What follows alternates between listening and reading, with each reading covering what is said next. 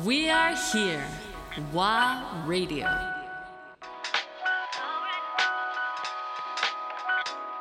ワーレディオ川瀬直美アンドレア・ポンピリオ今のまあその本当に種えー植えてからその成長する過程のリズム感というか時間、その時間っていうものを例えばその今回は「朝が来るで」はい。そその森の中の風の音だったりそのなびくう枝葉だったりそういうところにものすごい表現されてて、あのそういうのもやられたね。だ見ながらねあ畜生やられたなまたと思いながら。あのこんなこと言っちゃすごい失礼なのかもしれないけどあの舐めてかかったね今回。どうなんだろうって。どういう映画作ったんだろう あのちょっと正直すぎて申し訳ないと思うんだけどその、まあ会いに来るから、まあ、とりあえず見ないとまずいしなと思いながら、すごい舐めてかかった今回、でだけどこの映画の素晴らしさにはもうカーンってやられて あこれこれが川瀬直美だなっていうのを思い知らされた 瞬間だったね。なんかある意味妥協はしないから。しなかったね。現場でもねやっぱ2ヶ月かけてこれだけの俳優たちが役を積むっていう体験をするには実はスタッフたちの労力ってものすごいんですよね、勝手に役者が役を詰めるわけはなくて、やっぱその場を準備してあげなきゃいけない、ね、例えば本当にタワーマンションの一室も美術部が、まあ、彼らのキャラクターを設定しつつ作っていかなきゃいけ作り込んでいかなきゃいけない。でそのために本当に、まあ、時間のない中、それをやり遂げるそしたらその次も広島に飛ぶとか、奈良に飛ぶとかっていうふうにとにかくそういう美術部の場作りが全国にこう、あのあるのね、んでしかも時間交渉があるから、うん。ね。あの子供が生まれてからの、まあ、光のその様子だったりとかあと聡子と清和が朝と迎えてからの部屋の様子とかも、もうまあガラッと変えなきゃいけないわけよ。でそこもちゃんと順取りでやってるからだから固めて取らないからね、それをいちいちまたこう変えたりとかっていうようなことっていうのももちろん出てくるし、なのでそのねそれそれなのにっていうかそれなのに私は毎日毎日撮影をしながら、あのメインのスタッフたちとは撮影が終わった後少なくとも2時間はミーティングしてるの。ほう。ん、でなぜならうんうん。順取りをしてるから、今日の彼らっていうののまずは報告を、うんうんうん。その私たちは役者好きっていうのがいて、その一人一人の役者が今日どんな様子だったかっていうのをしっかりと見ながら、彼うちのスタッフがね、うん。あのそれを私に報告してくれるわけ。っていうか、まあ、みんなとシェアするんだけど、うん。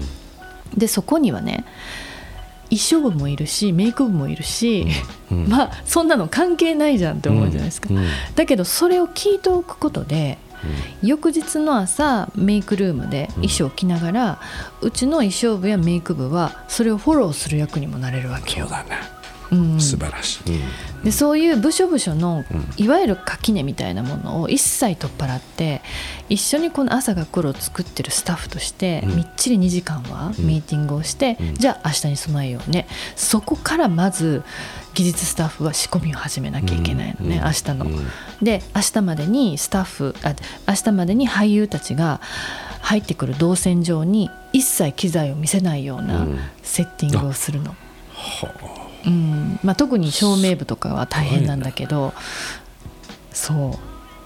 で機材の置き場とかがないでしょ、うん。でそれをその部屋のどこかに置くことはなすべからずっていう感じなわけ、うん。そである程度だけどその現場ではその、まあ、暗暗黙の了解っていうか全員それは、うはい。まあ、いつもいつもの仲間だと思うんだけども、うん、空気的には分かっててう、ん。そうね。い役者さんはどうなの？役者はもうそのまま合わない人は合わせないっていうやり方で返さなきゃいけないから、ほうほう。時間をずらして一切合わせないようにするとかっていうような連携が必要なのでやってだからまあ演出部だね。演出部がやっぱりもうすごい気の使い方でそこは合わせない。だから制作部にこの時間帯に遅れとかね。来るのはこの時間帯みたいなことをその後みっちりあの各部署に入れていくのね。うん。で衣装部メイク部ここまでに里子を仕上げるようにとか光も同じだけど、うん。そんな風にして。でもね印象的なのはこのポスターのビジュアルにもなってるんだけど、うん。あの光であろう子が、まあ、訪ねてくるところありますよね。うんでこの日この撮影の時あのこれまで生きてきた光のうん。時間、うん。これを私は編集部にダイジェストでまとめてくれって言ったの。うん。まあ10分弱だったと思うけど、うん。でもちろんだからだいぶはしょってる。うん。あとは聡子と清和の生きてきた時間っていうのも、うん。でそれをね撮影前に全スタッフで見たの。で私たちはこのかけがえのない時間を過ごしてくれたこのひかりちゃんそして聡子清和が出会うというこの瞬間を今から撮ります、うん。これはもう抜き差しならないまあ言ったら一度きりの時間だからっていうことで、うん、その覚悟で臨みましょう。はいって言ってやった時、まあ、それはやっぱり技術スタッフ含めみんなにとっては引き受けようねっていう気になるよね。うん。そう。そしてねやっぱりその特に光が生きてきた時間っていうものをスタッフが見た時にやっぱこう衝撃でね。うん。うん。うん。社会はこの子をこういうふうに扱ってきましたねっていう、そう。うん、そうなのそれが衝撃だけどそれを受け止めるんだ私たちは、だから目撃しなきゃダメなんだよ、みんなが。うん。覚悟を持ってっていうことそうねうん。き実際台本がないっていう。台本はねあるんですよ。本当なの？いわゆるあるんだけど。川瀬直美作品っていうのは、うん。すべて台本がない。あるよ。本当にある。という噂がねだいぶ世の中出ててあってもまあ持ってない。一応あるけど。あるある。あるよ。であのひかりちゃんの牧田アジュとかあの部屋に台本ポンって置いてあって見たら真っ白。さすが川瀬組の。さって思ったけど、うん、自分の感情にうん。うん毎日正直でいればうん。それでいいんだよね。だから実際その役作りっていう上では結構、もう時間かけてるって言ってたじゃない？いわゆる各役者さんもあ、はい。もう実際にもうそのその、キャラクターになってもらうと、そうそうあのこのポスタービジュアルの奥に、うん。聡子と清和の奥の壁にこうあのちょっとアルファベットが入ってる、うん。これはあのー、あさとが誕生日っていう設定で、うん。3人で誕生日パーティーをしてもらった時に、あさとが貼ったやつやねんなだからそういう映画にはない時間を過ごしてもらってるわけ。なるほどね。でもあれを見ればほらあの時のことをみんな思い出すでしょ、家族はね、うんうん。っていうそういう仕掛けがある。仕掛けっていうか、まあ、体験役済みね。うん。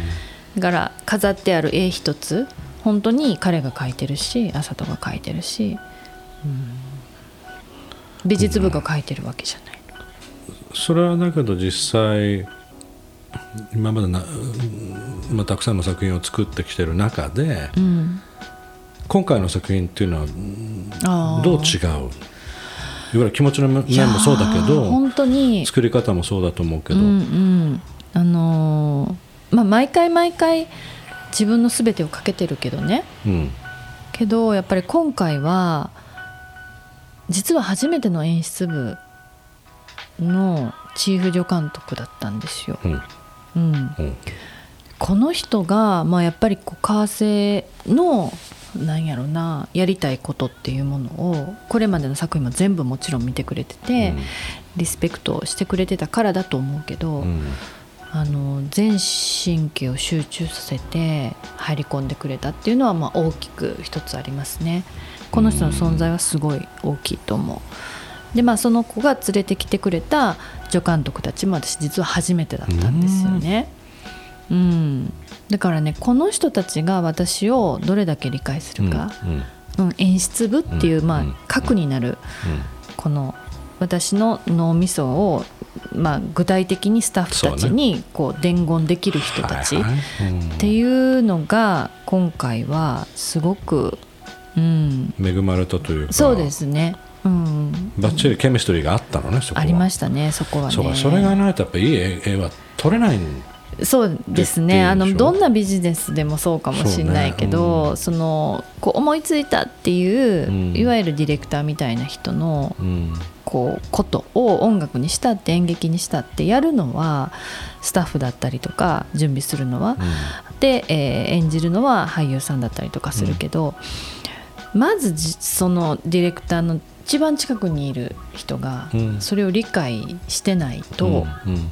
まあそれはもうあんまりいい映画にはならないうん。と思うし。うん、でもう一個はやっぱりこう撮影部もそうだけれどもね、あのよくこう夫婦役に例えられるっていう眼差しやから、はいはいはい。おおそっか。そうなんですよ。うんそうね。んうん、で私はまあそこはもう完全に撮影部っていうところには任せてるつもりやけど、うん。